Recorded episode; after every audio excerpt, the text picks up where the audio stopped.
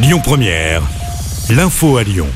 Bonsoir à tous. Dans l'actualité ce jeudi, le procès de Nordal Lelandais touche à sa fin après trois semaines de témoignages et de débats autour du meurtre de Maïlis et des agressions sexuelles sur deux de ses petites cousines. Le parquet général requiert aujourd'hui la réclusion criminelle à perpétuité à l'encontre du maître chien avec une période de sûreté de 22 ans.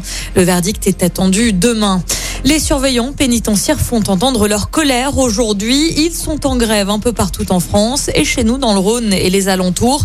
Les syndicats ont appelé au blocage des prisons ce matin. C'était le cas notamment à la prison de Lyon-Corba ou du côté du centre pénitentiaire de Saint-Quentin-Falavier. Les agents déplorent une très médiocre grille indiciaire de fusion des grades. Fin de citation. Les surveillants de prison ne sont pas les seuls à manifester. Les sages-femmes de l'hôpital Lyon-Sud confirment aujourd'hui leur grève illimitée. Euh, cette grève va débuter lundi. Aucun accord n'a été trouvé hier lors d'une réunion avec la direction. Le personnel dénonce des suppressions de postes et des fermetures de lits à l'hôpital Lyon-Sud. Une première manifestation est prévue lundi après-midi à partir de 14h.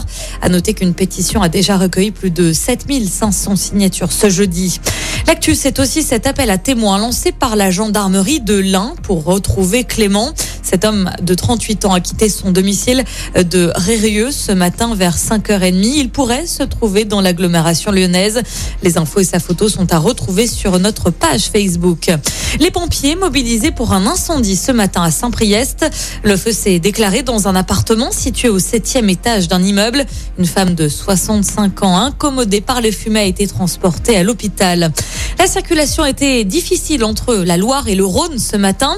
En cause, un accident sous le tunnel de Violet en direction de Clermont. L'autoroute A89 a été coupée pendant près d'une heure. Si vous partez au ski en cette fin de semaine, plusieurs recommandations. Tout d'abord sur les routes.